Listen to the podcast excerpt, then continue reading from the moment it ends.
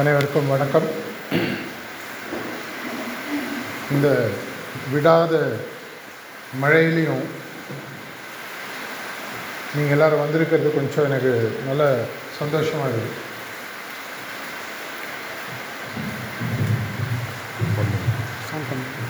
Volume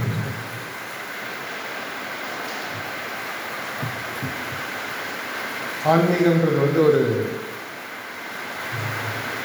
ரொம்ப சுவாரஸ்யமான ஒரு பாதை அது உண்மையான ருசி தெரிஞ்சவங்களுக்கு தான் அந்த பாதையினுடைய முக்கியத்துவம் தெரியும். மேபி அதனால தான் இன்னும் உலகத்தில் நிறைய பேர் மேபி ஆன்மீக பாதைக்கு இன்னும் வராமல் இருக்காங்களோ என்னவோன்னு எனக்கு தோணும்.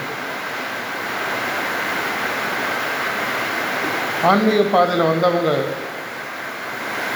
யாராக இருந்தாலும்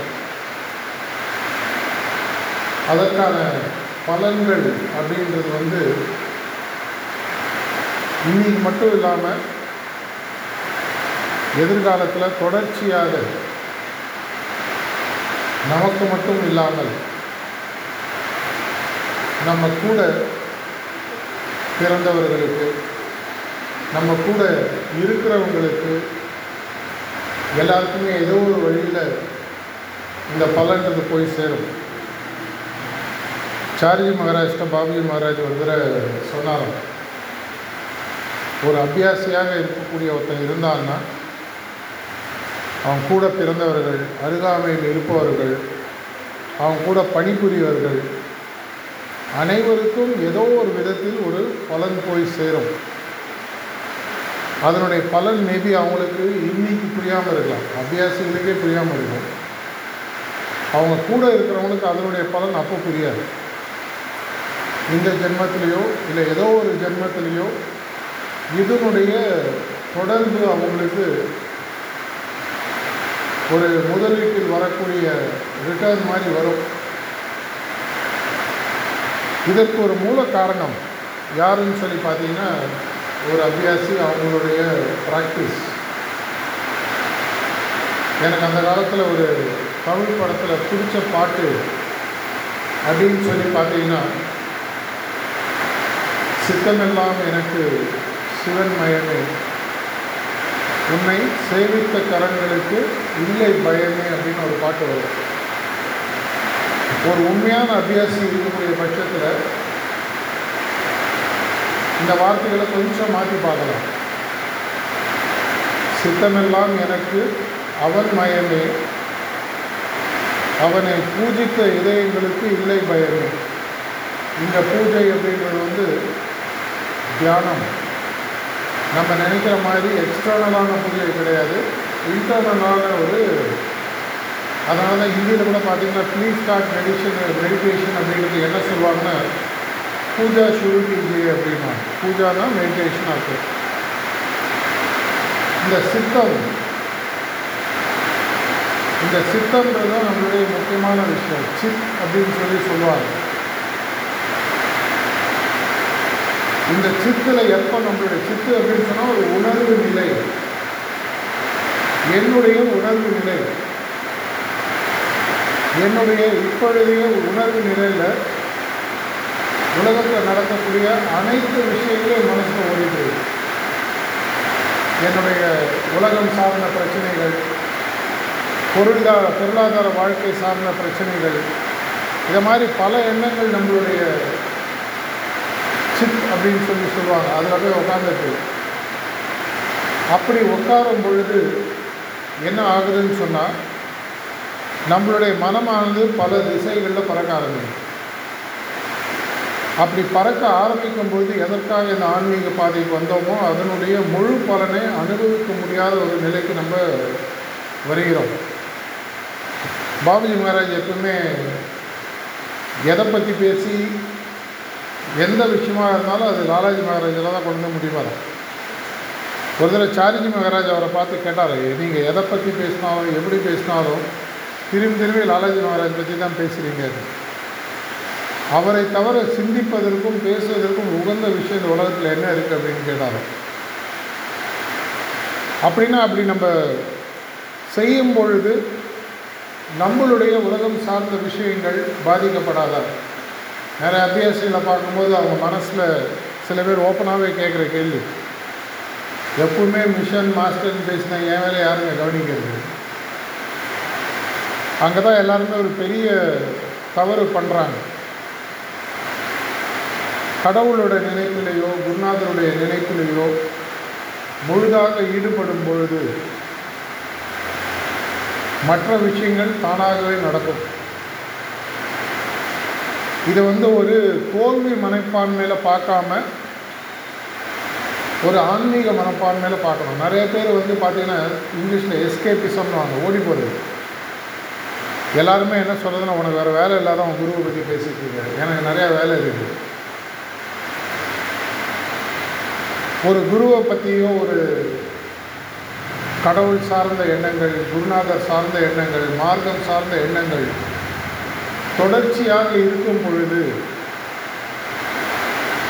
உங்களுடைய சிந்தனைகளும் செயல்களும் உங்கள் கட்டுப்பாட்டை மீறி ஒரு உயரிய சக்தி எடுத்துக்கொள்கிறது.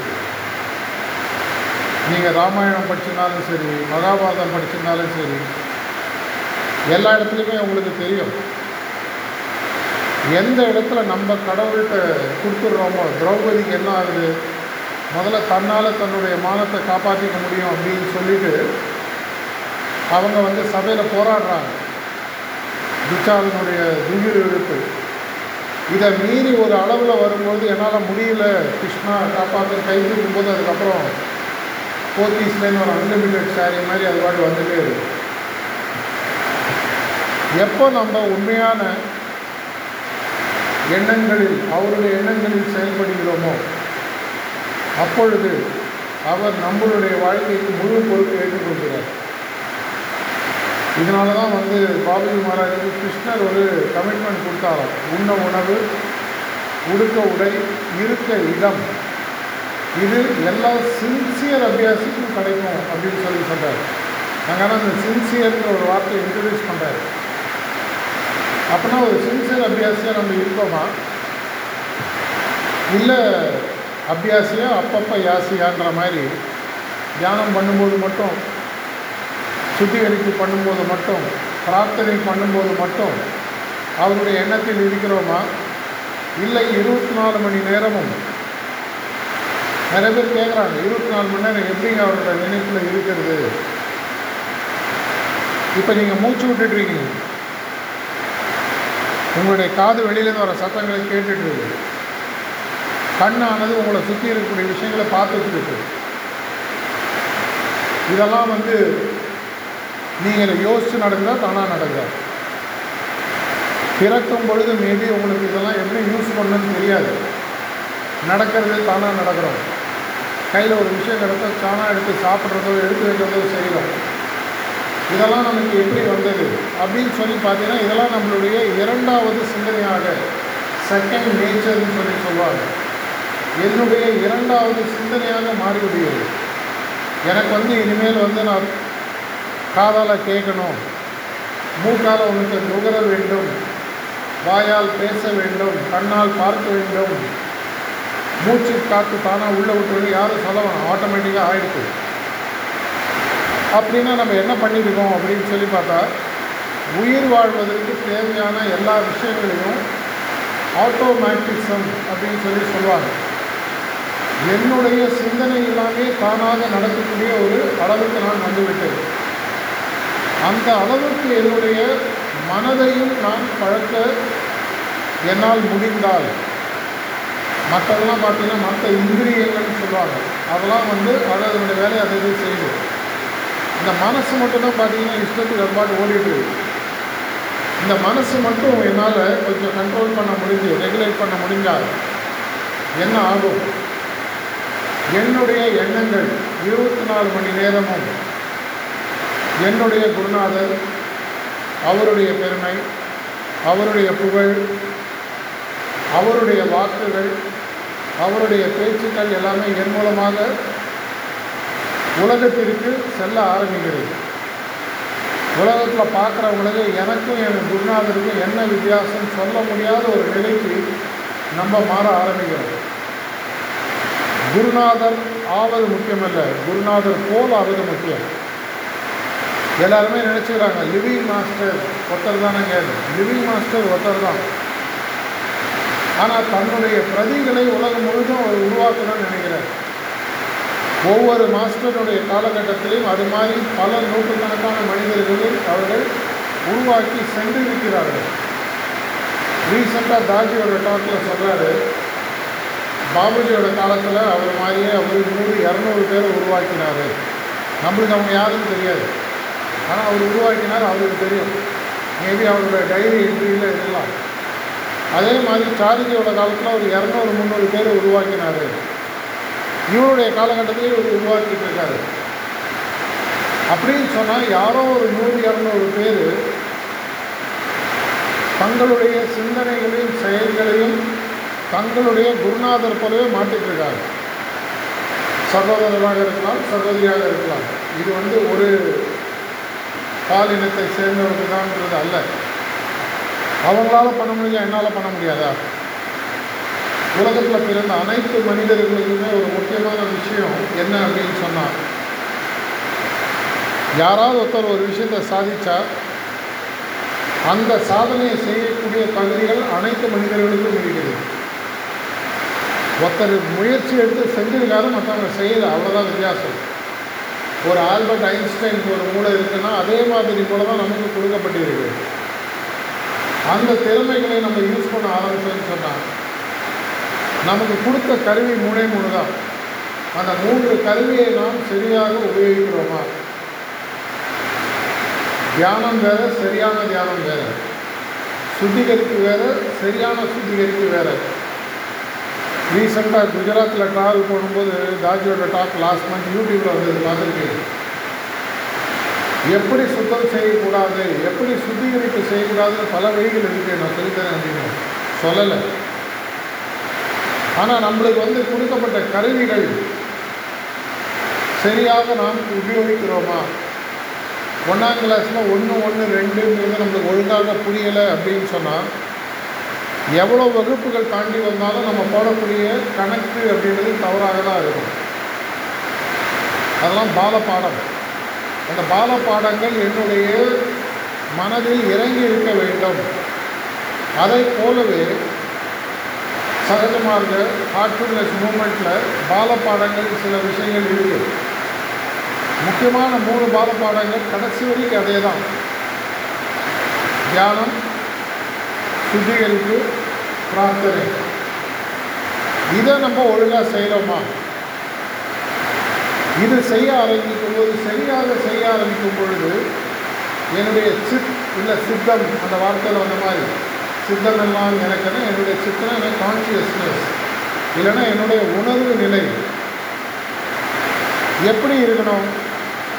அவர் சொன்ன மாதிரி தியானம் பண்ணணும். எனக்கு தியானம் பண்ண தெரியுமா?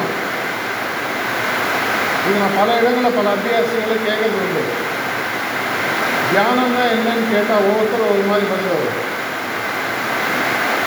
எதனால் அப்படின்னு சொல்லி பார்த்தீங்கன்னா எதற்காக அவர்கள் தியானம் செய்கிறார்கள் என்பது அவங்களுக்கு முதல்ல நிறைய பேருக்கு தெரியறதில்லை இப்போ நான் தியானம் பண்ணுறேன் அப்படின்னு சொன்னால் எதற்காக தியானம் பண்ணிக்கிறேன் என்னுடைய குறிக்கோள் என்ன? எனக்கு என்னுடைய குறிக்கோள் தெளிவாக தெரியுமா? நீங்கள் ஒரு வாரம் தியானம் பண்ணினாலும் சரி ஒரு வருடம் தியானம் பண்ணினாலும் சரி இருபது வருடங்கள் தியானம் பண்ணினாலும் சரி எதற்காக நீங்கள் தியானம் பண்ணுறீங்க உதாரணத்துக்கு ஒரு பஸ்ஸில் போய் ஏறுறீங்க.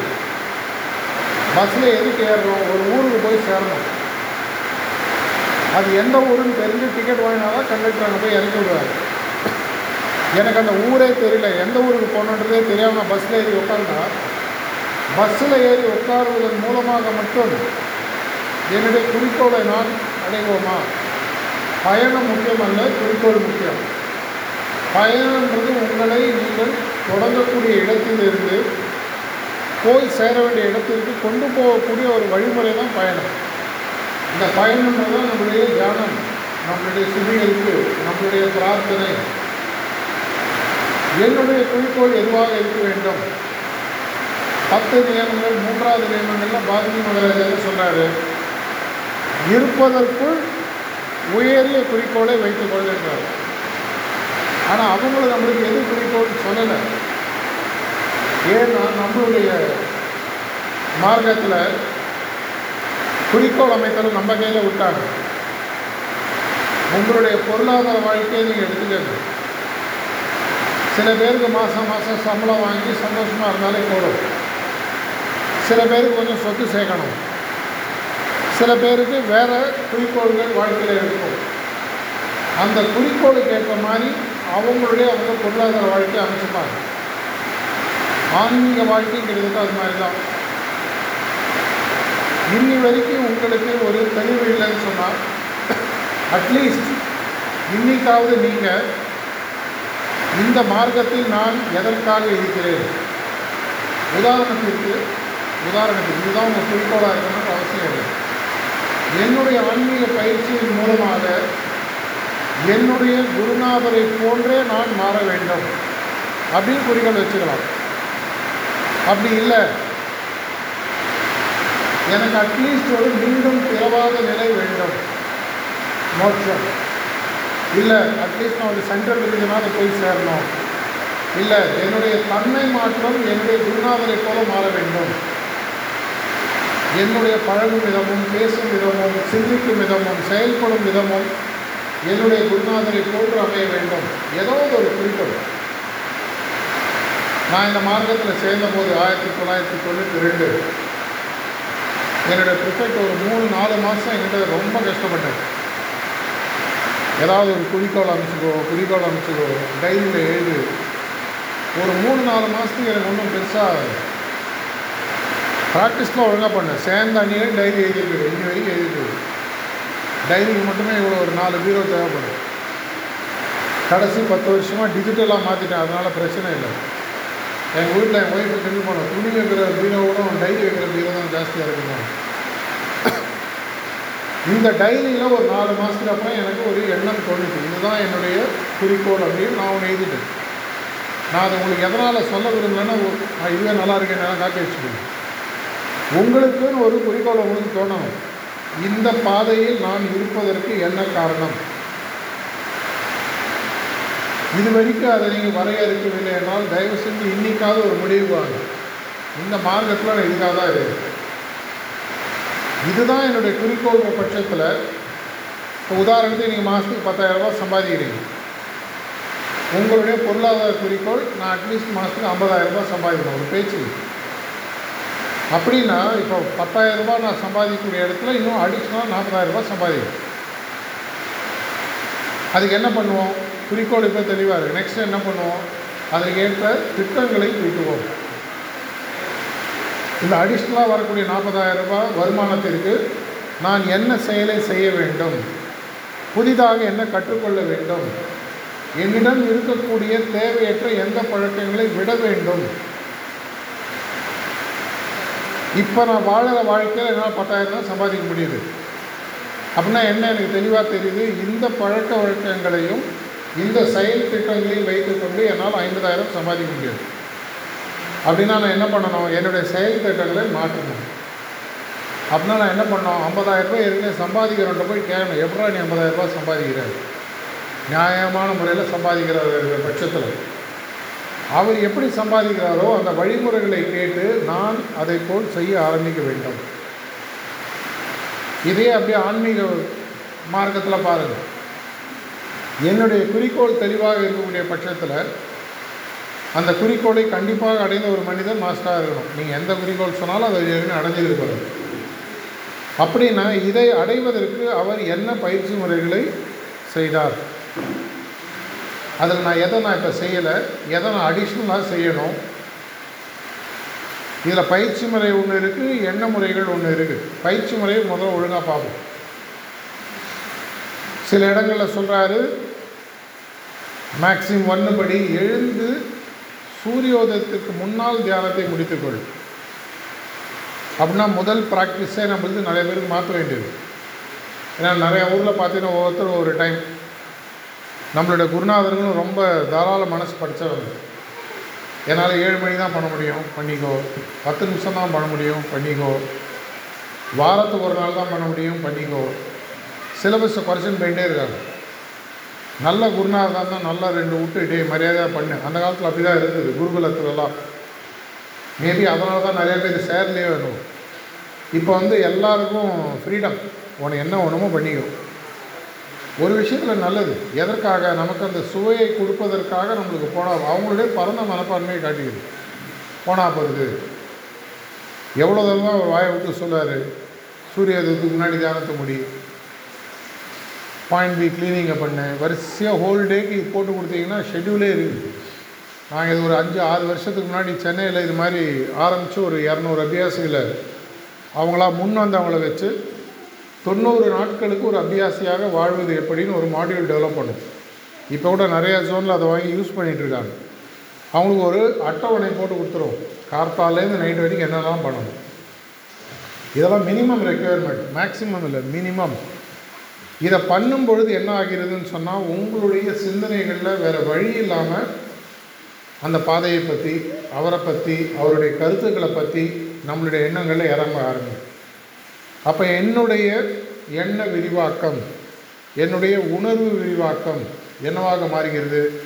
என்னுடைய சித் இல்லைனா கான்ஷியஸ்னஸ் என்னுடைய உணர்வு முறை விரிவாக்கத்தில் எதை எடுத்தாலும் அதில் அந்த ஒவ்வொரு அணுவிலும் அவருடைய சிந்தனைகளும் அவருடைய நினைவும் உள்ளே போய் இறங்க ஆரம்பிக்கும். அப்படி ஆரம்பிக்கும் என்ன ஆகும்? வேறு வழி இல்லாமல் அவர் எனக்குள்ளே வந்துடுறாரு. கடவுள் உங்களுக்குள்ளே வந்துட்டாருன்னு சொன்னால் கடவுளுக்கு சமமான குருநாதர் உங்களுக்குள்ளே வந்துட்டாருன்னு சொன்னால் அதுக்கப்புறம் உங்களுடைய வாழ்க்கை எப்படி அமையும் அப்படின்றத நீங்கள் கொஞ்சம் யோசித்து பாருங்கள் வியாபாரம் பண்ணுறவங்க எல்லாருமே என்ன பண்ணுவாங்க? எனக்கு தெரிஞ்ச நிறைய நார்த் இந்தியன்ஸ் வியாபாரிகள்லாம் எனக்கு தெரிஞ்சவங்களாம் இருக்காங்க. அவங்களுடைய புத்தகத்தில் பார்த்தீங்கன்னா மேலே வந்து ஒரு கடவுள் பேர் எழுதி பத்து பர்சன்ட் ப்ராஃபிட்னு எழுதிடுவாங்க. வருஷ கடைசியில் கொடுக்கவும் கொடுப்பாங்க அது வேறு விஷயம். வெறும்னா ஒரு வியாபாரம் பண்ணுறவனுக்கே கடவுள் மேல் இவ்வளோ நம்பிக்கை இருக்குது அவனுக்கு அது நடக்குதுன்னு சொன்னால் அது மாதிரி நான் நிறைய வியாபாரிகளை பார்த்துருக்கேன். வருஷா வருஷங்க இந்த கோயிலுக்கு வேண்டியுமே இந்த இந்த சாமிக்கு வேண்டியுமே பத்து சதவீதம் லாபத்தில் கொடுத்துருக்காங்க வரும் கொண்டு போய் கொடுத்துருக்காரு ஒரு பொருளாதார வாழ்க்கையில் இருக்கிற நம்பிக்கை கூட நமக்கு அப்படின்னா ஆன்மீகத்தில் இல்லையா? அவருக்கு முழுதாக கொடுக்கக்கூடிய பட்சத்தில் மகாபாரதத்தில் உங்களுக்கு தெரியும் பாண்டவர்களுக்கும் கௌரவர்களுக்கும் ஒன்று பத்து விகிதாச்சாரம் டிஃப்ரென்ஸு இவங்களுக்கு நூறு போராளிகள் இருந்தால் அவங்கள்ட்ட ஆயிரம் பேர் இருக்காங்க. இருந்தாலும் கடைசியில் ஜெயிச்சது யாருன்னு பார்த்தீங்கன்னா பாண்டவர்கள். எதனால்? நிராயுதபாணியாக கிருஷ்ணர் நம்ம பக்கத்தில் இருந்தாலும் பரவாயில்லன்னு அவங்க எடுத்துக்கிறாங்க. நீ என் கூட இரு சண்டை கூட போட நீ கூட இருந்தால் போதும் கடவுள் உங்கள் பக்கத்தில் நிற்கும் போது எப்படி உங்களால் துவக்க முடியும்? தாஜி ஒரு இடத்துல ரீசெண்டாக சொல்கிறார் நீ கடவுளை சண்டை போடுறேன்னு வச்சுக்கோ. தோத்தாலும் ஜெயித்தாலும் நீ தான் வேணும் தோத்தா ஒன்றா அவர் எடுத்துக்க போகிறாரு ஜெயிச்சா நீ அவர் எடுத்துக்க போகிற எப்படியா இருந்தாலும் ரெண்டு பேரும் ஒன்றா ஆக போகிறீங்க இதோட என்ன வேணும்? இந்த ஒரு போரில் தான் இது போருன்னு சொல்லக்கூடாது. இந்த ஒரு டிரான்சாக்ஷனில் மட்டும்தான் நீங்கள் எப்படி பார்த்தாலும் நீங்கள் தான் வேணும் அவர் உங்களுக்குள்ளே வந்தாலும் நீங்கள் அவருக்குள்ளே போனாலும் அதற்கப்புறம் நீங்கள் இருவர் அல்ல ஒருவர். அந்த சிந்தனை வரும் பொழுது நான் முதல்ல சொன்ன மாதிரி சித்தமெல்லாம் எனக்கு அவன் மயமே. அவனை பூஜிக்கும் இதயத்திற்கு இல்லை பயமே. அப்படின்ற ஒரு நிலைமை எல்லாருக்கும் வராது இப்படி வரும் பொழுது உங்களுடைய சிந்தனைகளிலையும் செயல்களையும் கடவுள்ன்றது யார்? ரொம்ப சிம்பிளாக சொன்ன தூய்மையானவர். நம்ம மதங்களில் சொல்கிறபடி சுத்தமானவர். எந்த விதமான களங்கமும் இல்லாதவர். நம்மளுடைய கிளீனிங்கில் என்ன பண்ணுறோம் removing all complexities and impurities எல்லா களங்கங்களையும் எல்லா அழுக்குகளையும் நீக்குவது தான் நம்மளுடைய சுத்திகரிப்பினுடைய வேலை. ஒரு லெவலில் வரும்போது நீங்கள் சுத்திகரிப்பு பண்ண வேண்டிய தேவையே இல்லைன்னு உங்களுக்கு குருநாதர் சொல்லுவார். அப்போ எந்த அர்த்தம் அப்படின்னா உங்களுக்கு? கடவுள் தன்மையை நீங்கள் முழுதாக அடைந்து விட்டீர்கள்னு அர்த்தம். அந்த மாதிரி ஒரு இடத்துல வரும் பொழுது அதனால தான் எப்பவுமே சாரிஜி சொல்லுவார் அடிக்கடி ஒரு அபியாசி வந்து ஒருத்தரை பற்றி புகழ்ந்து பேசும்போதோ திட்டும்போதோ கவனித்து பேசுங்க. ஏன்னு சொன்னால் தெரிஞ்சோ தெரியாமையோ நீங்கள் அவங்கள பற்றி ஒரு வார்த்தை சொன்னீங்கன்னு சொன்னால் அதுவும் முக்கியமாக தொடர் நிலைவில் கான்ஸ்டன்ட் ரிமெம்பரன்ஸில் நீங்கள் சொன்னீங்கன்னா அந்த வார்த்தையை உண்மையாக மாற்ற வேண்டிய ஒரு கட்டாயத்துக்கு மாஸ்டர் தள்ளப்படுகிறார் உனக்கு பிரச்சனை இல்லைப்பா இனிமேல் சால்வ் ஆகிடும் ஒருத்தட்டு நீங்கள் சொல்லிட்டீங்கன்னு வச்சுக்கோங்க. அந்த நேரத்தில் மாஸ்டர் நினச்சுன்னு சொன்னீங்கன்னா அந்த செயலை செய்ய வேண்டிய கடமைக்கு நான் உள்ளாக்கப்படுகிறேன் அப்படின்னு சொல்லி சொல்கிறார் அந்த அளவுக்கு உங்களுடைய தன்மையானது சுத்தமாக மாறுகிறது தூய்மாக மாறுகிறது. எந்த விதமான களங்கமும் இல்லாத ஒரு நிலையை அடைகிறோம். அந்த நிலைமைக்கு நம்ம வந்ததுக்கப்புறம் நான் இந்த மார்க்கத்தை பற்றி நாலு பேர்கிட்ட பேசினா அந்த நாலு பேர் அப்படியே ஒத்துப்பாங்க. ஆனால் அந்த நிலைமைக்கு வராத வரைக்கும் நான் பேசும்போது ஏதோ இடிக்கும். அவங்க இல்லை இவன் சொல்கிறது வேறு ஏதோ மாதிரி இருக்குது செய்கிறது வேறு மாதிரி இருக்குது சொல்கிறது வேறு மாதிரி இருக்குது இவங்ககிட்ட ஒரு ஏதோ ஒரு பியூரிட்டி இல்லையே ஏதோ ஒரு உண்மை இல்லையே அப்படின்றத அவங்களுக்கு புரியும். வார்த்தை பாசாங்கங்களில் சில பேரை சில நாள் ஏமாற்றலாம் அதனால தான் நிறைய இடங்களில் பார்த்தீங்கன்னா அபியாசிகள் புதுசாக சேரவங்க நிறைய பேர் இல்லாததுக்கு காரணம். நம்ம சொன்னது வேற. அவங்க அந்த நேரத்தில் அதை வந்து வார்த்தையை நம்பி உள்ளே வராங்க. உள்ளே வந்ததுக்கப்புறம் அவங்க அதை இங்கே பார்க்கல. பல முறை நான் பல இடங்களில் ஓப்பனாக சொல்கிறது நம்மளுடைய மார்க்கம் மாற ஆரம்பிக்கணும். இன்னும் நிறைய பேர் உள்ளே வரணும்னு சொன்னால் நம்ம பேசக்கூடிய வார்த்தையும் நம்ம இங்கே செய்யக்கூடிய வார்த்தையும் செய்யக்கூடிய செயல்களும் ஒன்றாக இருக்க வேண்டும். நான் வெளியில் அன்பை பேசிட்டு அன்பு எங்களுடைய குருநாதரே அன்பு நாங்கள் அன்பு மார்க்கம் எல்லாத்தையும் சொல்லிவிட்டு உள்ளே வந்தோன்னே சின்ன விஷயங்களுக்கெல்லாம் பிரச்சனை பண்ணிக்கிட்டு இருக்கக்கூடிய அபியாசிகளோ ப்ரிசப்டர்ஸோ ஃபங்க்ஷனரிஸோ ஒரு தள்ளி நிற்கக்கூடிய அபியாசி பார்க்கவும் அவங்க மனசில் என்ன எண்ணம் தோணும்? ஓ இதுவும் அவ்வளோதானா இவங்களுக்கு மற்றவங்களுக்கு என்ன வித்தியாசம்? ஏதோ தன்மை மாற்றம் சொன்னாங்களே இவங்களே இன்னும் மாறலை நான் இங்கே என்னத்தை பார முடியும்? அவங்களுக்கு டிரான்ஸ்மிஷன் பிராணாகுதி அதனுடைய உந்துதல் சக்தி எல்லாம் அவங்களுக்கு நேரடியாக புரியாது. அவர்கள் மனிதர்களை வைத்து தான் நம்மளுடைய மார்க்கத்தை எடை போடுகிறார்கள் நம்மளுடைய மார்க்கத்தை அவங்க எடை போடும் பொழுது அன்ஃபார்ச்சுனேட்லி துரதிருஷ்டவசமாக நம்ம மூலமாக அவங்க எடை போட்டு அதன் மூலமாக அவங்க தொடர்ச்சியாக இங்கே இல்லாத ஒரு நிலைமைக்கு வராங்க. இன்றைக்கி ஒரு சென்டரில் நாற்பது பேர் இருக்காங்கன்னா அதே சென்டரில் நீங்கள் போய் பார்த்தீங்கன்னா லாஸ்ட் பத்து வருஷத்தில் ஒரு மூவாயிரம் நாலாயிரம் பேர் இன்ட்ரடக்ஷன் செட்டிங் எடுத்திருப்பாங்க. அவங்க ஏதோ ஒரு காரணத்தினால் விட்டு போயிருக்காங்க. போய் பக்கத்தில் போய் பார்த்தீங்கன்னா சொல்லுவாங்க எங்களுக்கு ஒன்றும் பெரிய வித்தியாசம் தெரியலீங்க. அவங்களால மாஸ்டர் கொடுக்கக்கூடிய பிரணாகுத்தியை எடை போடக்கூடிய அளவுக்கு அவங்க இன்னும் முன்னேறல. ஆனால் ஏற்கனவே பல வருடங்கள் இந்த பிரணாகுத்தியை யூஸ் பண்ண உள் வாங்கின உள் வாங்கக்கூடிய அபியாசிகள் எப்படி இருக்காங்கன்றதை பார்த்து அவங்க ஒரு மாதிரி யோசிக்க ஆரம்பிக்கிறாங்க. ஓ இவ்வளோதானா இதற்காகவா இங்கே வரும்? இல்லைப்பா இதெல்லாத்தையும் விட்டுட்டு இந்த துவந்தங்கள் டுவாலிட்டியை விட்டு மேலே போடக்கூடிய ஆப்பர்ச்சுனிட்டி இருக்குதுன்னு உண்மையான அந்த புரிதல் சில பேருக்கு தான் வரும். அதனால தான் இங்கிலீஷில் சொல்லுவாங்க don't judge a message by the messenger போஸ்ட்மேனை வச்சு வரக்கூடிய லெட்டர் இட போடாத. போஸ்ட்மேன் கேவலமாக இருக்கான் லெட்டர் மேலே கோச்சுட்டானா லெட்டரில் நல்ல செய்திகள் வந்துருக்கலாம். இந்தாப்பா இது உனக்கு சொத்து எழுதி வச்சுருக்கணும். உங்கள் அப்பாவோ அம்மாவோ அவங்க சைடு உறவோ யாரோ ஒரு கடிதாசு போட்டுக்கலாம். கொடுக்கக்கூடிய போஸ்ட்மேன் மூஞ்சி பிடிக்கல பிடிக்கலன்னு சொல்லி நம்ம தூக்கி போட மாட்டோம். போடக்கூடாது.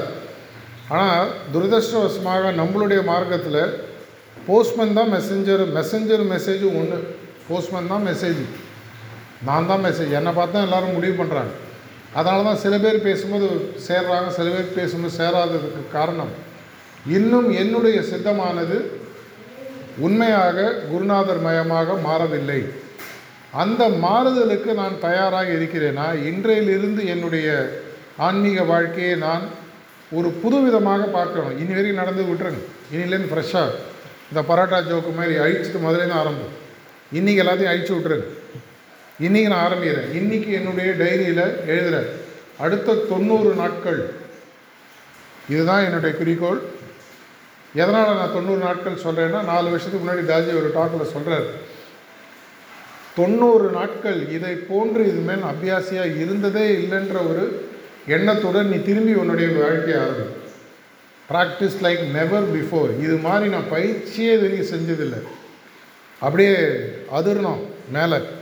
அவங்களுக்கு தெரியணும் யாரா தான் புதுசாக இவ்வளோ நாளாக பேட்ஜை மட்டும் போட்டு சுற்றினான் உண்மையான அபியாசம் இன்றைக்கி தான் மாறுறான்றது அவங்களுக்கு தெரிய ஆரம்பிக்கும் ஏன்னா இந்த அதிர்வலைகள்ன்றது வந்து வெறும் நம்ம அளவில் இல்லை. விஸ்பர் படிச்சீங்கன்னா உங்களுக்கு தெரியும். பாபுஜி மகராஜ் திரும்பி திரும்பி சொல்கிறார் ஒவ்வொரு அபியாசிகளுடைய வாழ்க்கையில் நடக்கக்கூடிய ஒவ்வொரு அசைவுகளையும் நாங்கள் கவனித்து கொண்டிருக்கிறோம். நிறைய அபியாசி வேணும் அவங்களுக்கு வேறு வேலை இல்லையா? மேலே பார்த்துட்டு இருப்பாங்களா? அவங்களுக்கு வேறு வேலை இல்லையோ இருக்கோ? அவங்க பார்க்குறேன்னு சொன்னாங்கன்னா நம்பிட்டு போ. எடை போடக்கூடிய அளவுக்கு நமக்கு திறமைகள் இல்லை. ஏன்னா உடலுக்கு தான் லிமிட்டேஷன்ஸ் இருக்குது இந்த உடலில் ஒரு நம்மளால் பார்க்கக்கூடிய விஷயங்கள் செய்யக்கூடிய விஷயங்கள் கம்மியாக தான் இருக்கலாம். இந்த உடலை தாண்டி போனதுக்கப்புறம் அவங்களுக்கு இருக்கக்கூடிய அந்த டைமென்ஷனில் ஒளி உலகத்தை அதை தாண்டி இருக்கக்கூடிய டைமென்ஷனில் அவங்க செய்யக்கூடிய செயல்கள் நம்மளால் கண்டிப்பாக எடை போட்டுப்பா. அன்றைக்கி ஒரு வேளை மேலே போகும்போது நம்மளுக்கு புரியக்கூடிய பக்குவம் வரலாம். இந்த அளவில் பொறுத்த வரைக்கும் சொல்லியிருக்காங்க நடக்குதுன்றது தெரியும். ஒவ்வொரு அபியாசுடைய ஒவ்வொரு அசைவுகளையும் நாங்கள் கவனித்து கொண்டிருக்கிறோம். இந்த நேரத்தில் நீங்களாம் உட்காந்துருக்கீங்க நான் பேசுகிறேன்னா எங்கேருந்தோ யாரோ பார்த்துட்ருக்காங்க. அவங்க தான் பார்க்கணுன்றது இல்லை. அவங்களுக்கு சில பேர் ஆளுங்க இருக்கலாம் வேலை செய்கிறதுக்கு ஏன்னா அந்த பரிணாமத்துக்கு போயிட்டோம்னு சொன்னால் எவ்வளோ விதமான தேவ தூதர்கள் எவ்வளோ விஷயம்லாம் நம்ம படிக்கிறோம். இது நடக்கக்கூடிய பட்சத்தில் என்னுடைய செயல்முறைகள் நான் இங்கே இருக்கும் பொழுதே அடுத்த தொண்ணூறு நாட்கள் இதுதான் என்னுடைய குறிக்கோள் அடுத்த தொண்ணூறு நாட்கள் இதை போன்று நான் இது வரைக்கும் நான் சகஜமாக ப்ராக்டிஸ் பண்ணதே இல்லை கேவலமாக இல்லை பாசிட்டிவாக அப்படின்ற அளவுக்கு என்னை நான் மாற்றிக்கொண்டு தொண்ணூறு நாட்கள் செஞ்சு அதற்கு தேவையான எல்லா அட்டவணைகள்லாம் உங்களுடைய ஜோனல் கோஆர்டினேட்டர்லாம் ஏற்கனவே கொடுக்கப்பட்டு இருக்கிறது தமிழ்லேயே கொடுத்துருக்கோம். தொண்ணூறு நாட்கள் எப்படி ஒரு அபியாசி வாழ வாழ்க்கையை வாழணுன்றதுக்கு செக் ஷீட் மாதிரி இருக்கும். நீங்கள் டிக் போட்டுக்கலாம். டெய்லி தேதியை போட்டு இது பண்ணேன் பண்ணேன் பண்ணேன் பண்ணேன் இது வேறு பண்ணேன்றதுக்காக டிக் அடிக்காதீங்க. நிஜமாக பண்ணிவிட்டு டிக் அடிங்க. ஏன்னா யாரும் வந்து உங்களை செக் பண்ண போதும் காத்தால் நீங்கள் எத்தனை மணிக்கு எழுந்துக்கிறீங்க? பாயிண்ட் பி க்ளீனிங் பண்ணுறீங்களா சார்ஜி எப்போ கிண்டலாக கேட்பார் தியானம் பண்ணுறியா தியானம் பண்ணுறேன்னு நினச்சின்னு உட்காந்துருக்கியா அப்படின்வார் நிறைய பேர் பார்த்தீங்கன்னா தியானம் பண்ணுறோம் நினச்சின்னு உட்காந்துருக்கவங்க தான் ஜாஸ்தி. தியானம் நிஜமாகவே பண்ணியா? உங்கள் மனசில் நீங்களே உங்களுக்கு நீங்கள் உண்மையான ஒரு எடை பார்க்கக்கூடிய தராசாக நீங்களே வச்சு நான் பண்ணேனா இல்லையா? எனக்கு சாட்டிஸ்ஃபைடாக இல்லையா? நீ யாருக்கு காட்டணுன்ற அவசியம் இல்லை. தொண்ணூறு நாட்கள் அப்படி செய்யும்போது ஒரு பத்து பதினஞ்சு இருபது நாள்லேயே ஷிஃப்ட் இன் கான்ஷியஸ்னஸ்னுவாங்க உங்களுடைய உணர்வு நிலை உங்களுடைய அந்த சித்தம் அப்படின்னு சொல்லக்கூடியது மாற ஆரம்பிக்கும். உங்களுக்கே தெரியும். இவ்வளோ நாளாக எங்கே இருந்தது? இவ்வளோ நாளாக நான் வெறும் பேக்கை போட்டுன்னு அபியாசி நானே எனக்கு போய் சொல்லியிருந்தேனான்ற எண்ணம் உங்களுக்கு வர ஆரம்பிக்கும். பல அபியாசிகள் இது செஞ்சவங்க எனக்கு சொல்லியிருக்காங்க. அடுத்த தொண்ணூறு நாட்கள் உங்களுடைய சித்தம் உங்களுடைய கண்ட்ரோலில் எடுத்துக்கோங்க. ப்ராக்டிஸ் உங்கள் கண்ட்ரோலில் எடுத்துக்கோங்க. எப்படி மாறுதுன்னு பார ஆரம்பி. அப்படி மாற ஆரம்பிக்கும் பொழுது நாளைக்கு ஒரு பத்து நாள் இருபது நாள் முப்பது நாள் கழித்து இந்த மார்க்கத்தை பற்றி நீங்கள் பேசும்பொழுது மக்கள் உங்களை பார்க்கக்கூடிய விதம் மக்கள் நீங்கள் சொல்லக்கூடிய வார்த்தைகளை ஒத்துக்கொள்ளக்கூடிய விதம்ன்றது கண்டிப்பாக மாறாது. இது என்னுடைய ப்ராக்டிஸில் நான் பார்த்துருக்கேன்.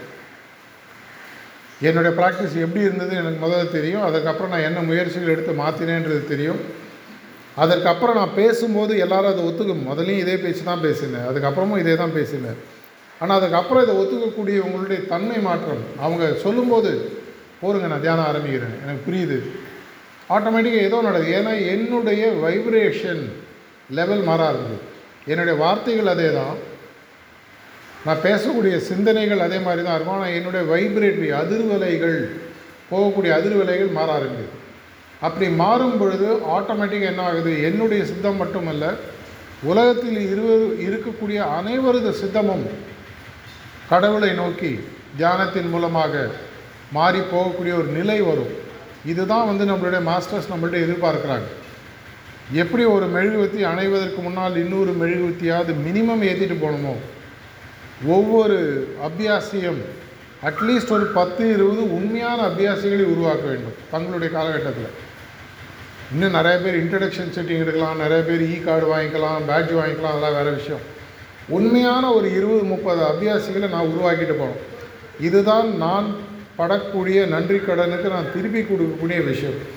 இந்த ஒரு நிலைமை எல்லா அபியாசிகளுக்கும் வரணும். இந்த சென்டர் மட்டும் இல்லாமல் எல்லா சென்டரும் இன்னும் பல மடங்கு உயர் உயர போகணும். மாஸ்டருடைய விஷன் உலகத்தில் இருக்கக்கூடிய ஒவ்வொரு வீட்டிலையும் ஒரு ப்ரிசெப்ட் இருக்கணும் அப்படின்ற ஒரு எண்ணம் எவ்வளோ வேகமாக நம்மளால் நிறைவேற்ற முடியுமோ நிறைவேற்ற வேண்டும் அப்படின்ற ஒரு பிரார்த்தனையுடன் முடித்துக் கொள்கிறேன். நன்றி வணக்கம்.